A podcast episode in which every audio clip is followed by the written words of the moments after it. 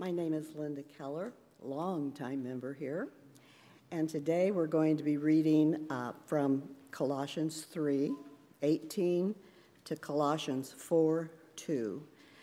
And you can find that in the Pew Bible in front of you there on page 984. Again, Colossians 3 18 to 4 2. Wives, submit to your husbands as is fitting in the Lord. Husbands, love your wives and do not be harsh with them. Children, obey your parents in everything, for this pleases the Lord. Fathers, do not provoke your children, lest they become discouraged. Bondservants, obey in everything those who are your earthly masters, not by the way of eye service as people pleasers, but with sincerity of heart, fearing the Lord. Whatever you do, work heartily as for the Lord and not for men, knowing that from the Lord you will receive the inheritance as your reward. You are serving Lord Christ. For the wrongdoer will be paid back for the wrong he has done, and there is no partiality. Masters, treat your bondservants justly and fairly, knowing that you also have a master in heaven. Continue steadfastly in prayer, being watchful in, in it with thanksgiving. And this is the word of the Lord.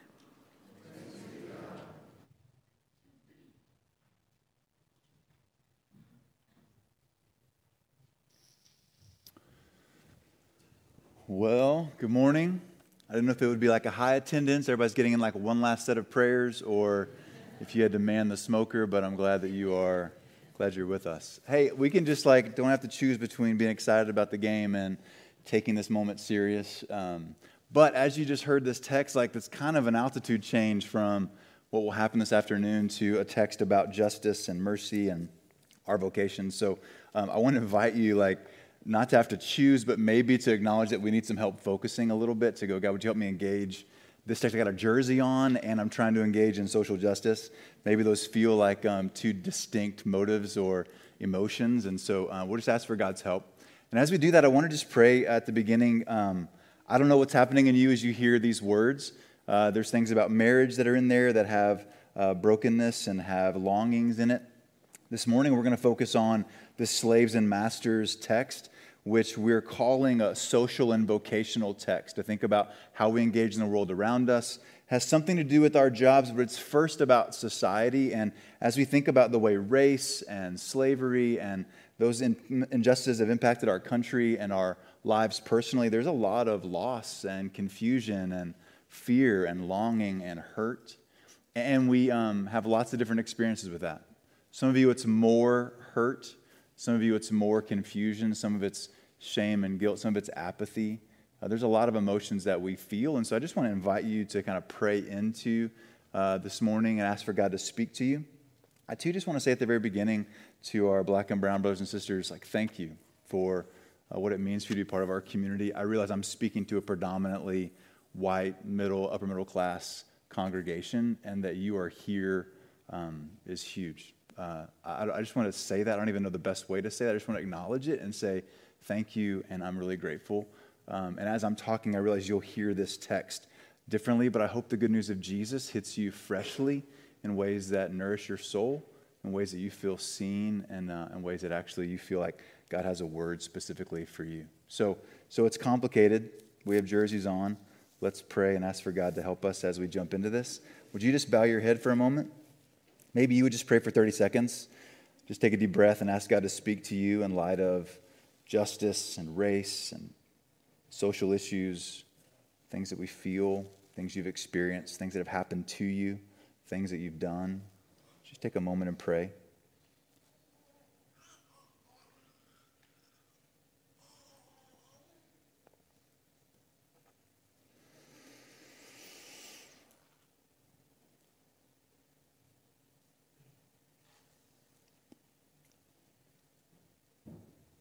Gracious God, we come now with this mix in our hearts, but what we share together is our need for you, regardless of our background and experiences, um, what we've read, what we've seen, how we feel.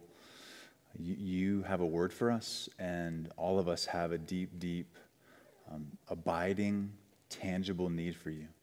So would you, would you help? Would you speak? Would you move in our hearts individually? And then would you use this text to shape us as a people uh, so that we're more in line with your heart?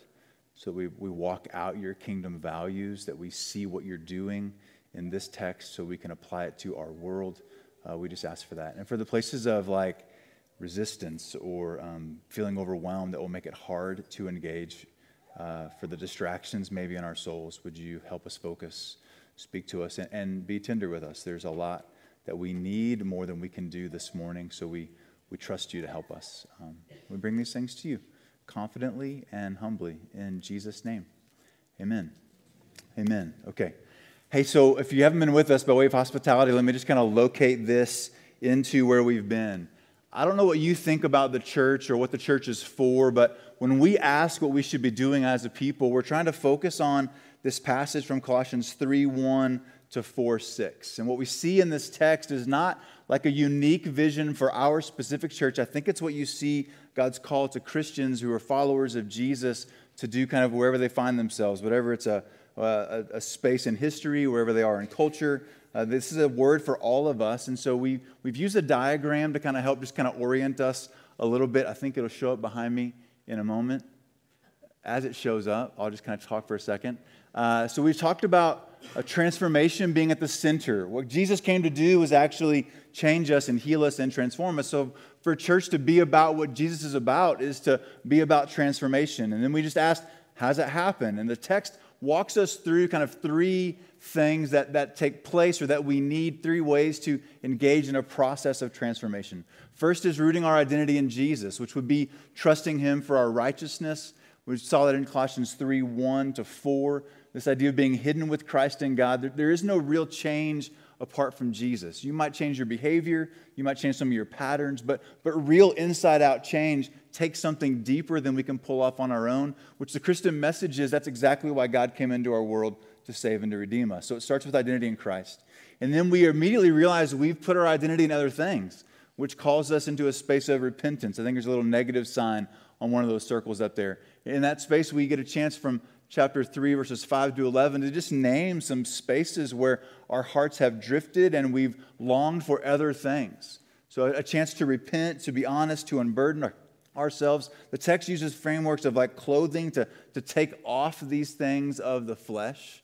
And then you don't just like stop doing bad things, change happens as you actually change. As you move from one thing back to another because of what Christ has done, now you align yourself with his heart, with what he's called us to, with the kingdom ethics and virtues and values. So we see in Colossians 3 12 to 17 a, a beautiful kind of composite sketch of what it would mean if we were trusting Christ how we might react and act in the world around us. So, so it's trusting Jesus, it's turning away from other things that we've trusted, and then moving towards walking out our faith. That's how transformation happens. And then the text gives us some practices to engage with. So, as a church, we want to be committed to God's word, to, to praying, which is why we do it here corporately. It's why we have prayer gatherings throughout the week. It's, we want to be a people that just acknowledge our need through prayer.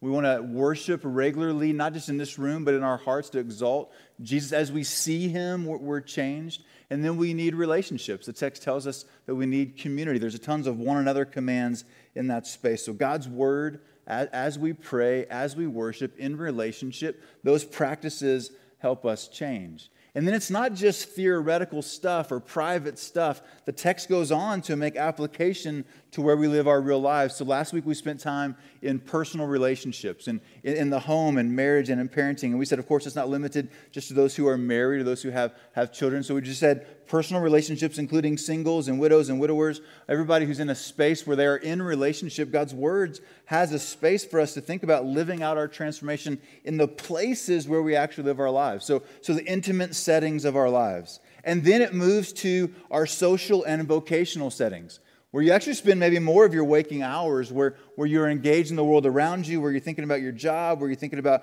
your relationships, and you're thinking about what does it mean to live as light in a really dark world. How do we come against injustice? How do we move towards the heart of God and those around us? And so, so we use this text that has a slaves and masters setting to kind of engage the idea that God wants to form and transform every sphere that we live in. So, so to engage society and, and the world around us. And then we'll look next week at this category of the outside world, of people that don't yet know Jesus. So it's not just those who know Christ that we're trying to engage with. There's a, a message outward going towards those who don't know Jesus. And so there's arrows on this little diagram that, that have a, a movement. So it's meant to come from our hearts outward. It's always meant to be outward. That matches the heart of God, which is an outward going, missional, incarnational God to go to where the needs are, to go to where the lost people are, to go to where the broken and sad and, and the need for redemption is. That's where he goes, it's what he does. And so to be a follower of his is to do what he does and to love what he loves and to trust what he teaches. And so, so then we want to match his heart in those spaces. And, and I actually don't really care if you can like remember all of this or draw this kind of on your own. Although I imagine if you did, like maybe it would look something like this. This is a Panera napkin this week, actually. I actually want this in your heart, not because it's what our church is doing, but because it's what I think the, the Bible calls Christians to do. So, so, therefore, I think it's something that we should be focused on. The diagram is less important to me as it is actually getting inside your heart. To the degree that's helpful, great. Where it's not helpful, we can pull it off the screen and you don't have to see it anymore. So, in that space, I want you just kind of thinking through how do I engage the process of transformation? What are the practices that would lead towards that transformation? And how do I live this transformation out in the places where I really do my regular life. That, that's kind of where we've been. So we didn't just randomly choose these texts because they're easy to talk about. We chose them because it's where you actually live your life. And in the ancient world, these spheres of the home and the slaves and masters setting is where you would spend your time. It's, it's where you would find identity, it's where you would actually engage with those around you. And so the beautiful news of the gospel is that it's applying to wherever you find yourself. So we just said last week, like, there's uh, power differentials in this text. There's those who are kind of in the lower social position and those who are in the upper social position. And, and the answer for both of them is to trust Jesus. And so, wherever you find yourself, whether you find yourself in what you might call a lower social position, or you might find yourself in a space you might call an upper social position, in that space, God wants to actually transform and redeem us by His grace. And the gospel works wherever you find yourself. It's not just a religion for the wealthy or the powerful. In fact, what's beautiful about this text, just the, the raw reality of slaves and masters being addressed together, communicates to us that the community is being transformed in such a way that there's deep equality, that slaves and masters are sitting as brothers and sisters in the gathering. This is revolutionary as we think about the way the gospel spreads in the ancient world and in our modern world. So, so it's not just a religion for the powerful, nor just for the oppressed, it's for everyone. There's an inclusion and a unity in the scriptures that God is speaking to us of our need wherever you find yourself, which that's a word to you this morning, wherever you find yourself. Skeptical, hurt, confused, exhausted, really hopeful. Up and to the right is the trajectory. Wherever you find yourself, the gospel works to where you are. And I don't just mean that pragmatically, but I mean that hopefully for you to say, God has a word for, for where you are. So, so that's where, where we've been, and now we're engaging in this specific situation of our social and vocational settings. And it makes us remember that we have limits and a lot of pain.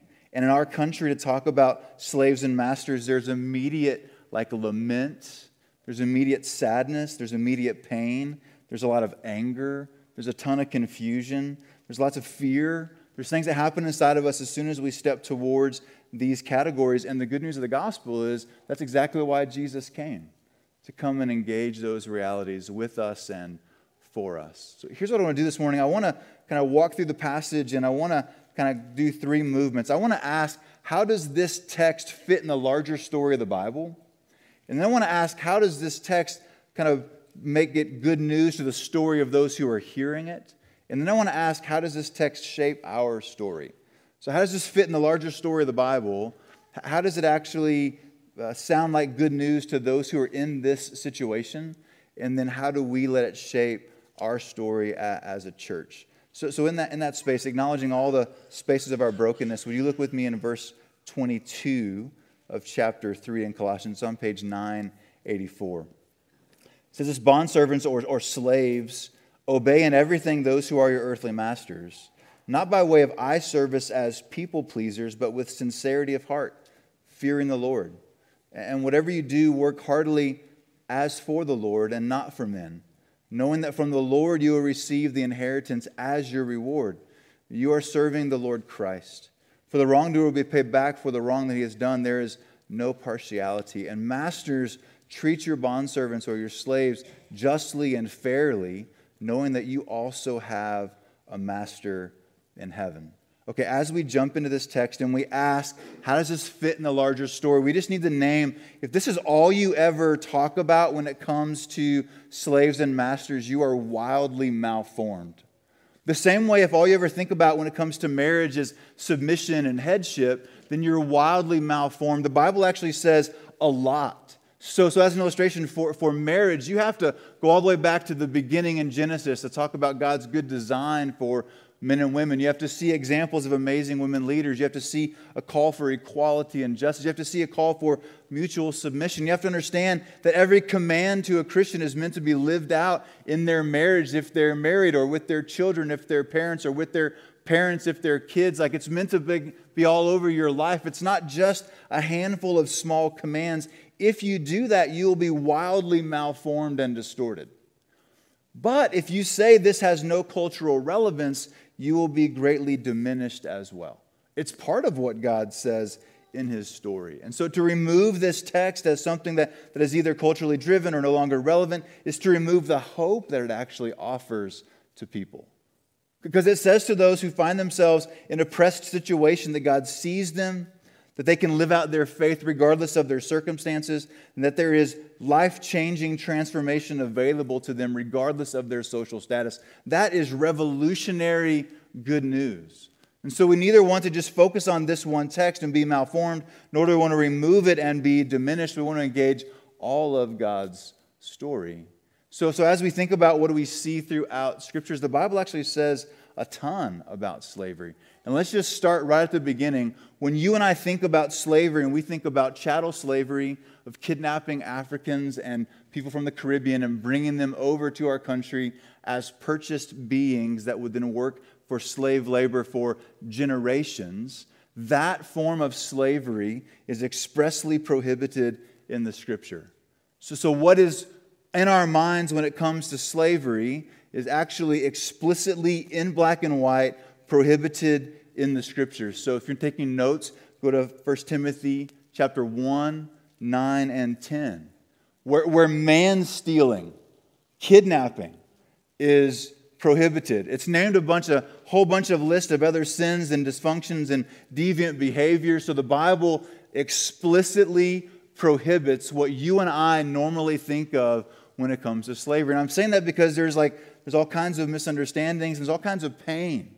Most people ask questions and try to make sense of this, not just because they're attacking, it's because they're trying to make sense of their world and they kind of understand why has the church or Christians actually used the scriptures to propagate something that seems so unjust. Isn't it unjust? And the scriptures say, yes, it is unjust. And those who have used a passage like this to, to extend injustice to brothers and sisters are doing that malformed thing. They're, they're taking just this one passage, but if you were just to, to zoom out just a little bit, you see explicitly prohibited. You, you see not just in the New Testament, but the Old Testament as well. You see in Exodus and in Jeremiah, you see the same prohibition to, to not kidnap, to not make slaves by kidnapping. Which then makes us go, well, is there more going on in slavery? And when you think about the ancient world, it's a system.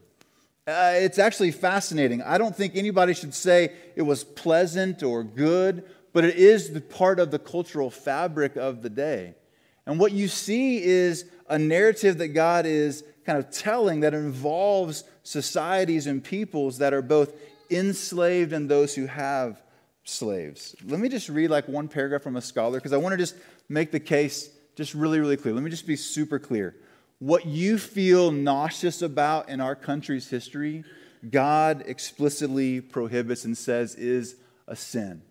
There were Christians who used the Bible to support it, but they were wrong.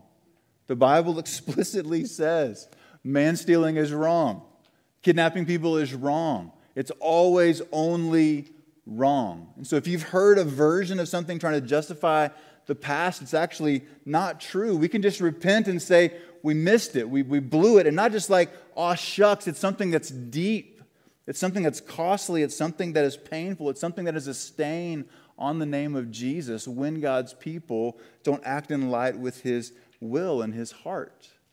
You have versions of that that you're engaging with today. So before we get too high handed towards our forefathers, but, but we need to just say clearly it's out of bounds and wrong.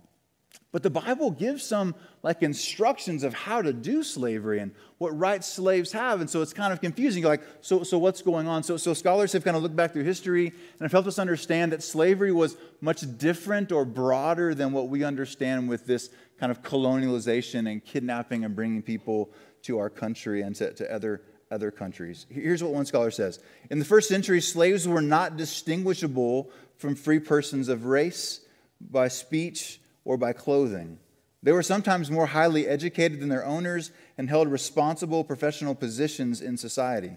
Some persons sold themselves into slavery for economic or social advantage. They could reasonably hope to be emancipated after 10 or 20 years of service or by their 30s at the latest. They were not denied the right of public assembly. They were not socially segregated, at least not in cities. And they could accumulate savings to buy their freedom their natural inferiority was not something that was assumed. So I don't think you read that and go, oh, that must have been a great situation. No, you read it and go, oh, man, that's really hard. Which is why God's word gives some like regulations and some boundaries and some instructions to it.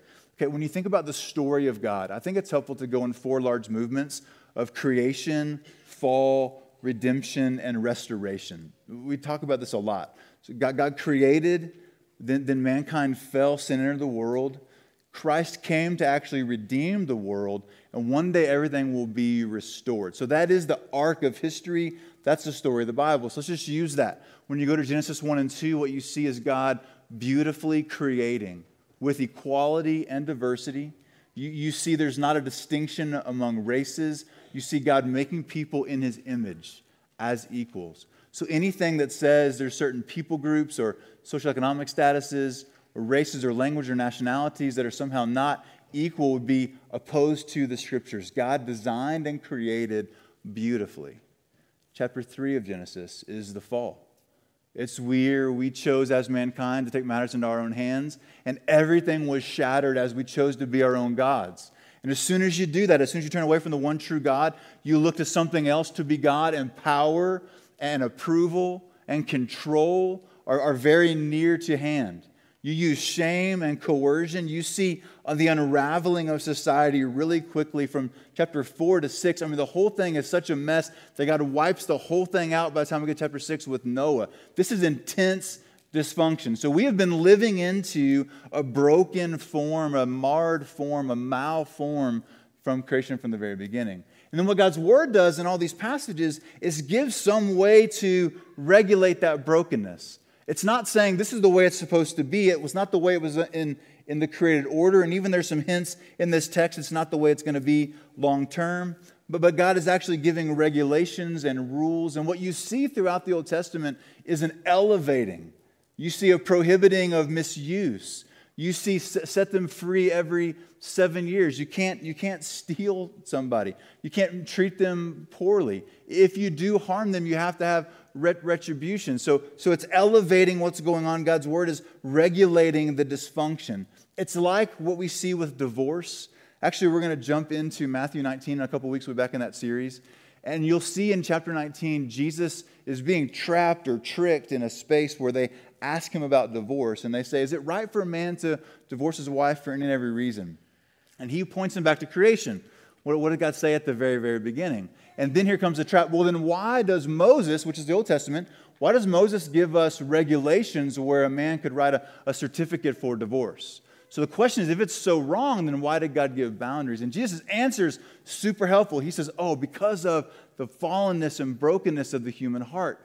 but this is not the way it was designed to be. So, what you see now is commands in Scripture in that fallen section where man is hurting each other and they're looking for power and they're, they're harming. In that space, what you see is lots of commands to regulate that, to hold back injustice. Not to eradicate the system wholly in that moment, although that is the arc towards redemption. By the time you get to the prophets, you see prophecy that Messiah is going to come and set captives free.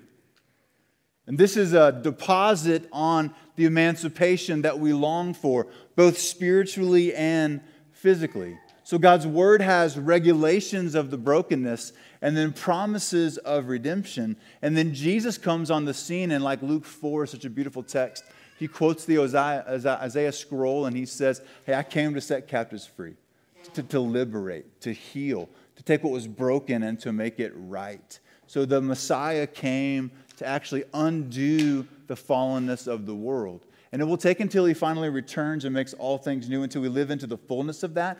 But the rest of the New Testament then is telling us how to engage in that. And you see equality, you see like there's no longer a distinction between slave and free and Jew and Gentile and male and female. It doesn't mean there's no actual like visible distinctions, but, but there's no value distinctions. You still live inside the system. It's not that we cease to be male or female, but those are no longer categories by which we, we rank. We're now one in Christ. I have like pressed for time. I have four pages of verses. If you want to engage that with me, I would love to just like drop these on you and we can dialogue about them. I think it will encourage you. I think when you see the heart of God to step into a fallen and broken system to give like honor and dignity in ways that would have been revolutionary to the ancient world, that actually are revolutionary to the time that Jesus is around, that's time of these writings that Paul lays out. The Christian ethic that we see in both Old and New Testament is far beyond what you see in the culture. And you see stories of God's people being enslaved 400 years enslaved in Egypt. God's doing something mysterious even in the brokenness. And you see people like Daniel and like Joseph who were slaves, who were sold and they were slaves. They were kidnapped and taken out of their country. But you see them as high ranking government officials, still vulnerable to the whims of their masters. You see that with the lion's den, and you see that with fiery furnaces, and you see that with Potiphar's wife. You see they're still vulnerable, but you see there's something different about that world, but still the regulations come to bring about justice and, and dignity. That, that is the larger story. And what Christ came to do is set captives free. And now he's calling his people to live in these systems. But here's what's going on in this text. Now let's turn to how is this actually good news? What this text says to people is you don't have to change your social class to live out the gospel. You don't have to flip society. So you have to wait until the final restoration of all things to actually have dignity and to live in light of the kingdom of God. Wherever you find yourself, the gospel works. So there's words to masters, there's words to husbands, there's words to parents, those who would have been in higher social positions, and there's words to those who are in that lower position, to, to women and to children and to slaves. And we saw this pattern last week. It's like this sandwich. You see the, the, the lower one named first, which again, that would be just revolutionary. That they're even addressed as revolutionary, that they're addressed first as revolutionary, that they're addressed with their masters and with their husbands and with their parents is revolutionary. And then you see a call to trust Jesus, and then you see a corrective to those who have power. But the Jesus thing goes both directions. Because he's Lord, as unto him, because of his glory, out of fear for him, he's the one who's in the center of this whole thing. Lower position, higher position, but both can then relate and can be transformed and changed. Okay, larger story for this specific people. Go with me now back to the text in verse 22. Let's just like see what he says in ways that we actually can find some, some hope. I'm telling you, this would have been revolutionary. It actually is uh, neither condemned nor, nor condoned. What God is doing in the scripture is transforming these social settings, which is super instructive for us.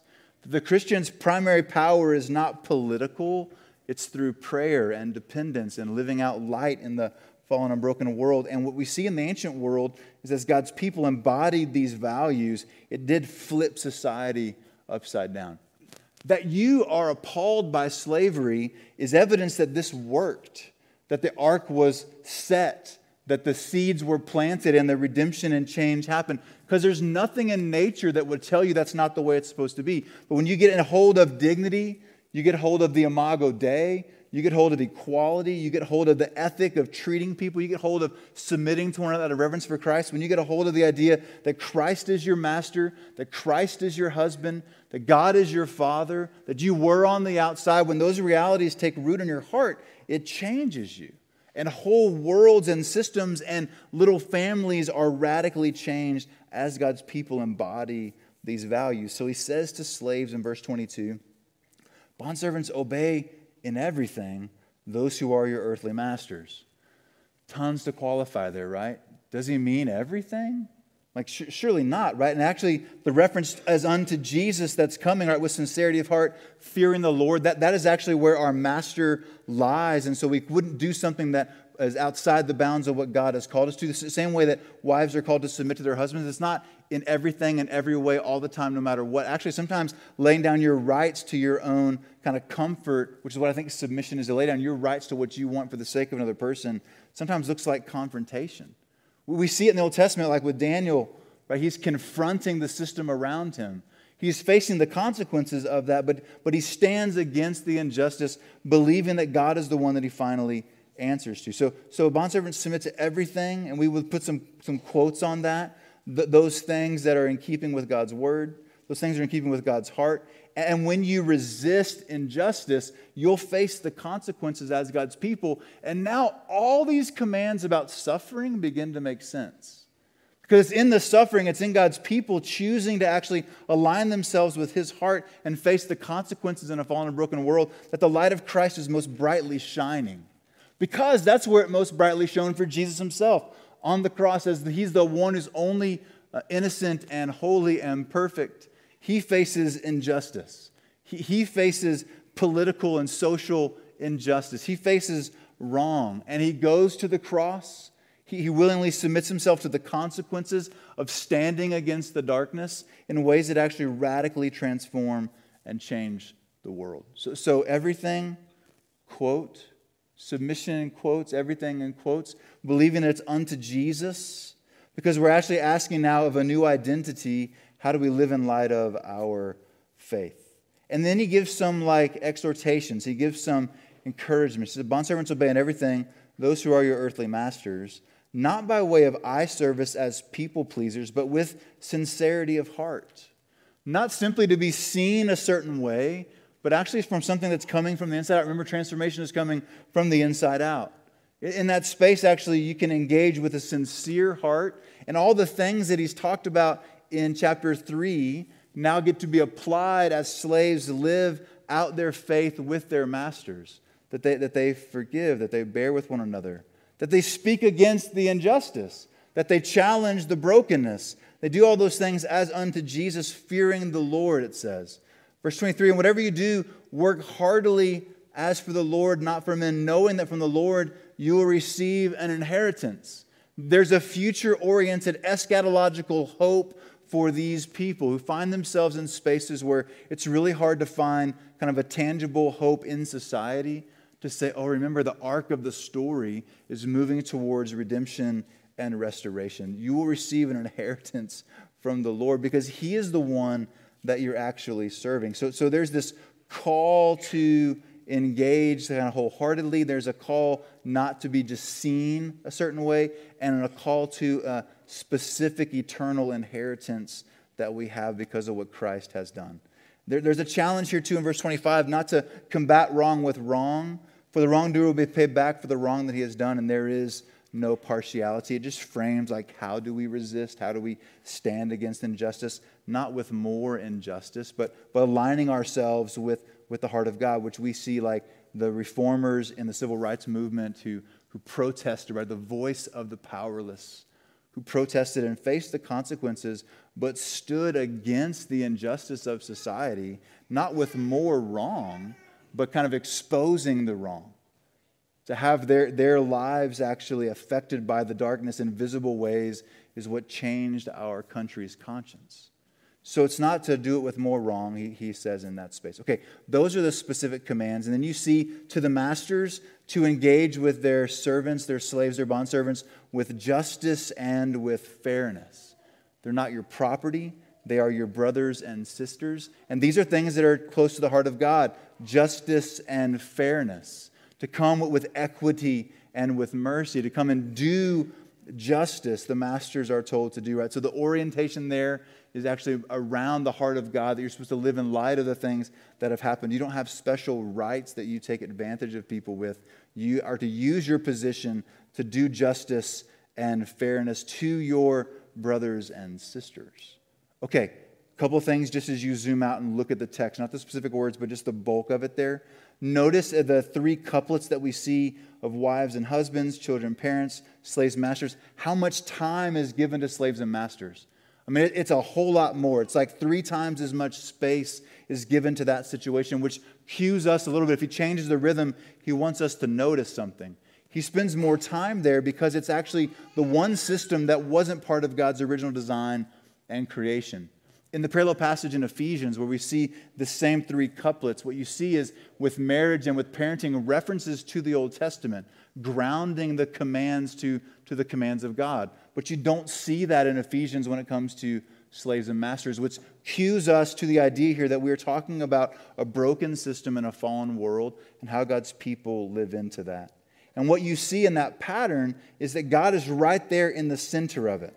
Five times Jesus is named in this space to give an orienting hope to those who are oppressed. Jesus finds himself as a slave, as a servant, as one who is oppressed, as one who goes all the way to the cross. He identifies with the broken and the lowly. He identifies with those who are in that lower social position. Even though Philippians says he was God himself, he emptied himself and took on the form of a servant, coming into our world in actually ways that reorient the hope that these people would have had. Not just those people way back then, but every person since then. We don't want to erase this from our consciousness or say it's no longer relevant because it would erase the hope that's there. You don't have to change your situation for the gospel to be good news for you. You can live into wherever you find yourself, is a message God has for his people. And what you see then, just kind of blatantly, and I've mentioned it lots of times, is the heart of God for inclusion, for welcome, for, for unity. Remember in, in, this passage earlier when we're dealing with that positive redemptive patterns in Colossians 3 12 to 17, you get that space there where there's no longer these categories of, of slave and free. In that space, that there's an inclusion. It's actually verse 11, I'm sorry. And then what you see is this same grounding idea in verse 17 that whatever you do in word or deed, do everything in the name of the Lord Jesus, giving thanks to God the Father through him. And then that idea is going to be stretched out through these actual spaces where you live your lives. So, so how is it good news for them? There's a pattern there of redemption. There's an inclusion and a welcome and a unity. Christ is at the center of it. And there's ways that God calls them to act and react that live in light of the kingdom that God has actually brought. And in that space, the heart is towards justice and fairness. So again, we just say the good news of the gospel applies to wherever you are that's how this is good news. Okay, let's finally just say how I want this story to shape our story. Right? I'm, I'm choosing this passage as the true north for our church. And I chose it knowing this was in that text believing that for us to be a faithful people of God, we will impact the world around us in our social and vocational settings. You'll live out the gospel not just in this room or in your small groups or behind closed doors, you'll live it out in the public square. And history shows us that will take suffering. It will actually cost you. There will be persecution. There are so many promises to God's people in the New Testament that you will suffer and not suffer because you vote a certain way or you call your congressman. You vote or you, you, you, suffer because you're standing against real injustice in a real world, real oppressive darkness that parasitically attaches to everything that's good and distorts everything that's good, even things like God's word. How, how fascinating and how crafty is the evil one that he would distort even God's words to oppress people. He would parasitically attach to commands that are meant to liberate and free and, and give people hope and use them to actually be distorted into oppressive language to hold people back and down. In that space, we just have to stop and go, man, what does it look like for us to be a people that live out these truths? And I want to give you five categories. I want to give you a category of identity, of lament, of humility, of desire, and action. Identity, lament, humility, desire, and action. And I want you to see this flows out of the Colossians 3 passage. So we're not like changing gears to deal with social and vocational settings, it's where we live these things out. So it starts with identity. To be a people that identify themselves with King Jesus, period. That that is our primary identity gives us freedom to engage in the world around us. And it gives us freedom to engage with social justice in our community without making social justice the gospel. Social justice is a natural, I think, necessary outflow of the gospel, but it's not the gospel. Right? These people were in oppressive situations believing the gospel. The gospel is the good news that Christ died in your place to set you free. And if you trust in him, he forgives you and you can have a relationship with God for forever. That's the good news of the gospel. And as you apply that, of course, it moves towards freedom, but that identity is not putting our hope in social justice.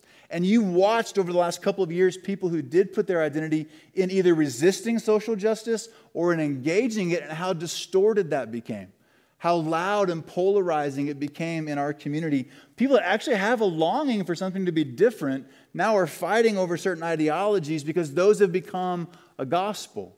Hey, you don't have to be a socialist to be a Christian, nor do you have to be a capitalist. You don't have to vote a certain way. Your faith transcends because the identity is bigger than those categories. Social justice flows out of the gospel, but it's not the gospel, and for us to be a people that continually remind ourselves of who Jesus is, of what he's done for us, and how that shapes us is the thing that will give us staying power in a culture where you're going to actually suffer if you claim the name of Jesus. To stand against injustice, just like in the civil rights movement, just like, just like those original abolitionists who, who pushed against the social norms, even against their Christian brothers and sisters, to say this is wrong and they suffered for it, you will suffer as you push back darkness. This is not something that happens on blogs and over posts, it's something that happens viscerally, tangibly, with sinew and muscle, with looks on faces, with sweat and blood and tears. And you have to have a grounded identity in Jesus to be able to do that. And if you don't, if you make some ideology the gospel, you'll traffic between pride and shame really quickly. And you'll begin to flip on other people a new version of dehumanizing those who disagree with you.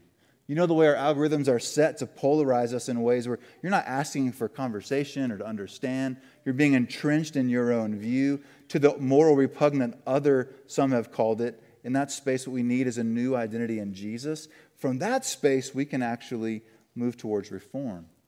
Which, if that's the case, then what that means is God is the one who gives us our identity. He's the one who gives us our gender. He's the one who gives us our, our social setting. There's agency, there's ways we should move. Even the scriptures say, like, if you can't earn your freedom, you should.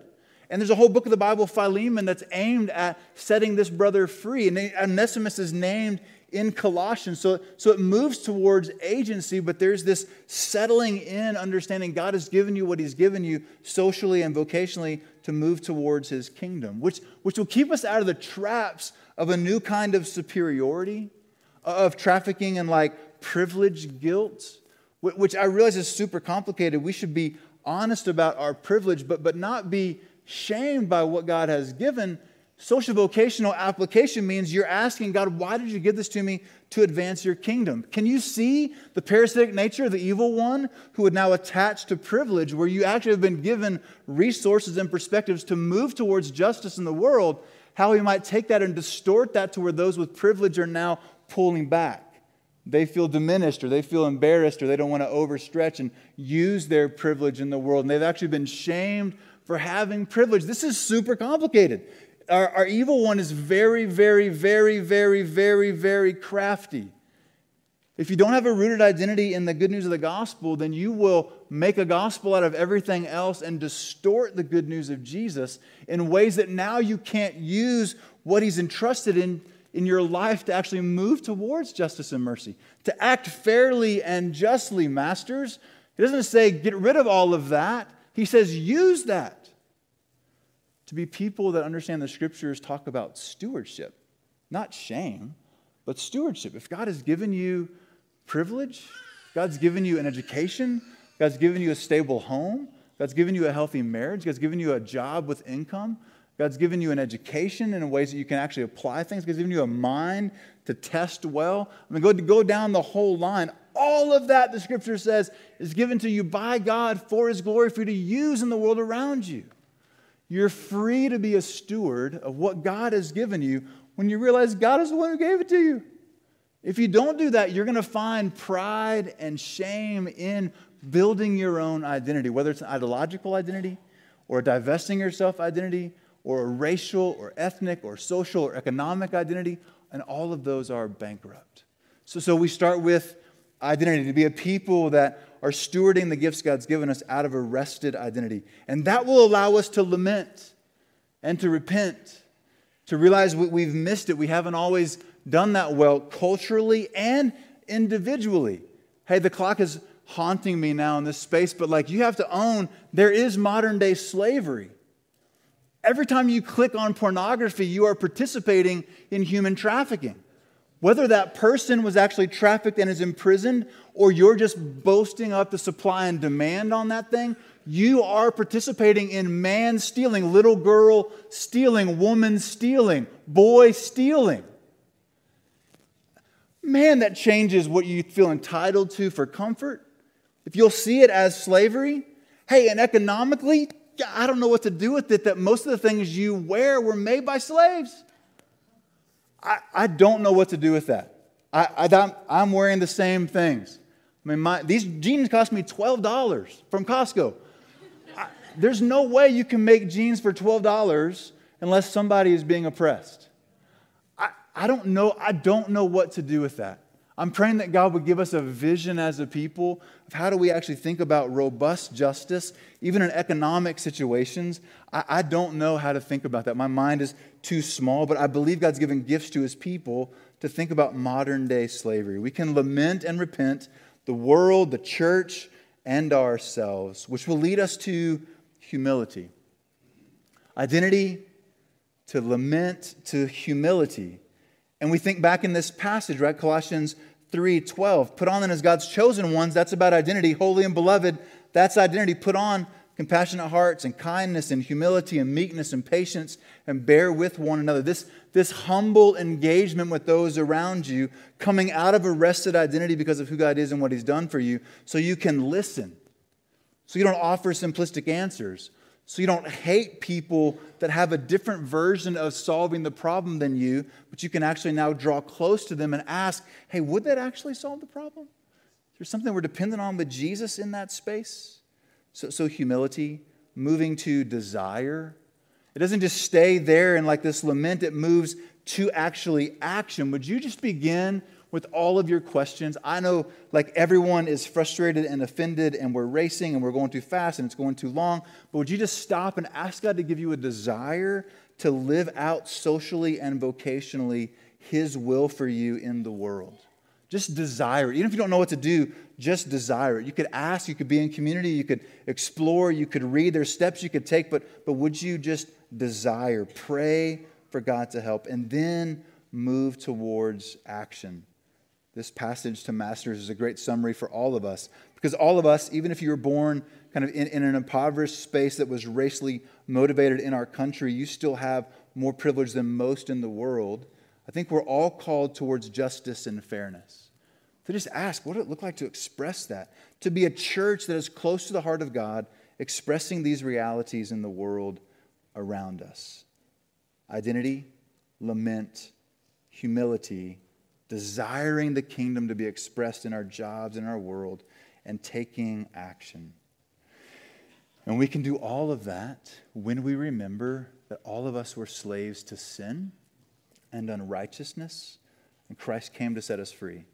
I'm fascinated as I look this week at all these different passages, how many times, both Old and New Testament, remembering that you were slaves that have been set free is the motivation for you to move towards justice and fairness in the world around you. So we take communion to, to remember that we were enslaved and Christ set us free. He helped us. He liberated us. He rescued us. And what you hold in this little loaf of bread that you'll tear a piece of the bread off and dip it into a cup is how He liberated us, how He set captives free. If you're a follower of Jesus, I want to invite you to come and take all these kind of burdens and desires and confusing questions and frustrations and anger and sadness, lament, and bring that to the cross of Jesus. Be sober minded in this line today as you think about what Christ has done for us and what it meant for our liberation. And ask that as you taste and are nourished by the broken body and shed blood of Christ, that God would nourish you and change you to actually engage in the world around you. There'll be lines here at all these aisles. There'll be a gluten free station here in the front. Let me pray for us. If you're a follower of Jesus, come and take communion. If you're not, just stay in your seat and pray. There's prayers in the back of your worship guide that should help you. This meal is for those who are claiming Christ, who have been set free. If you want to talk about that, I would love to. I'll be right up here at the front. I would love to talk to you about that. But if you're not yet there, just stay in your seat and pray while those who are engaging with Christ's liberation come and take communion. Jesus, help us now. Would you move in our hearts in ways that we actually see you, are transformed by you, that you give us hope, you heal us, you grant repentance, you ground our identity, you let us lament, you give us a humble posture, you increase our desire, and would you reveal divinely now action? You took action. Would you give us action to take in response? We pray.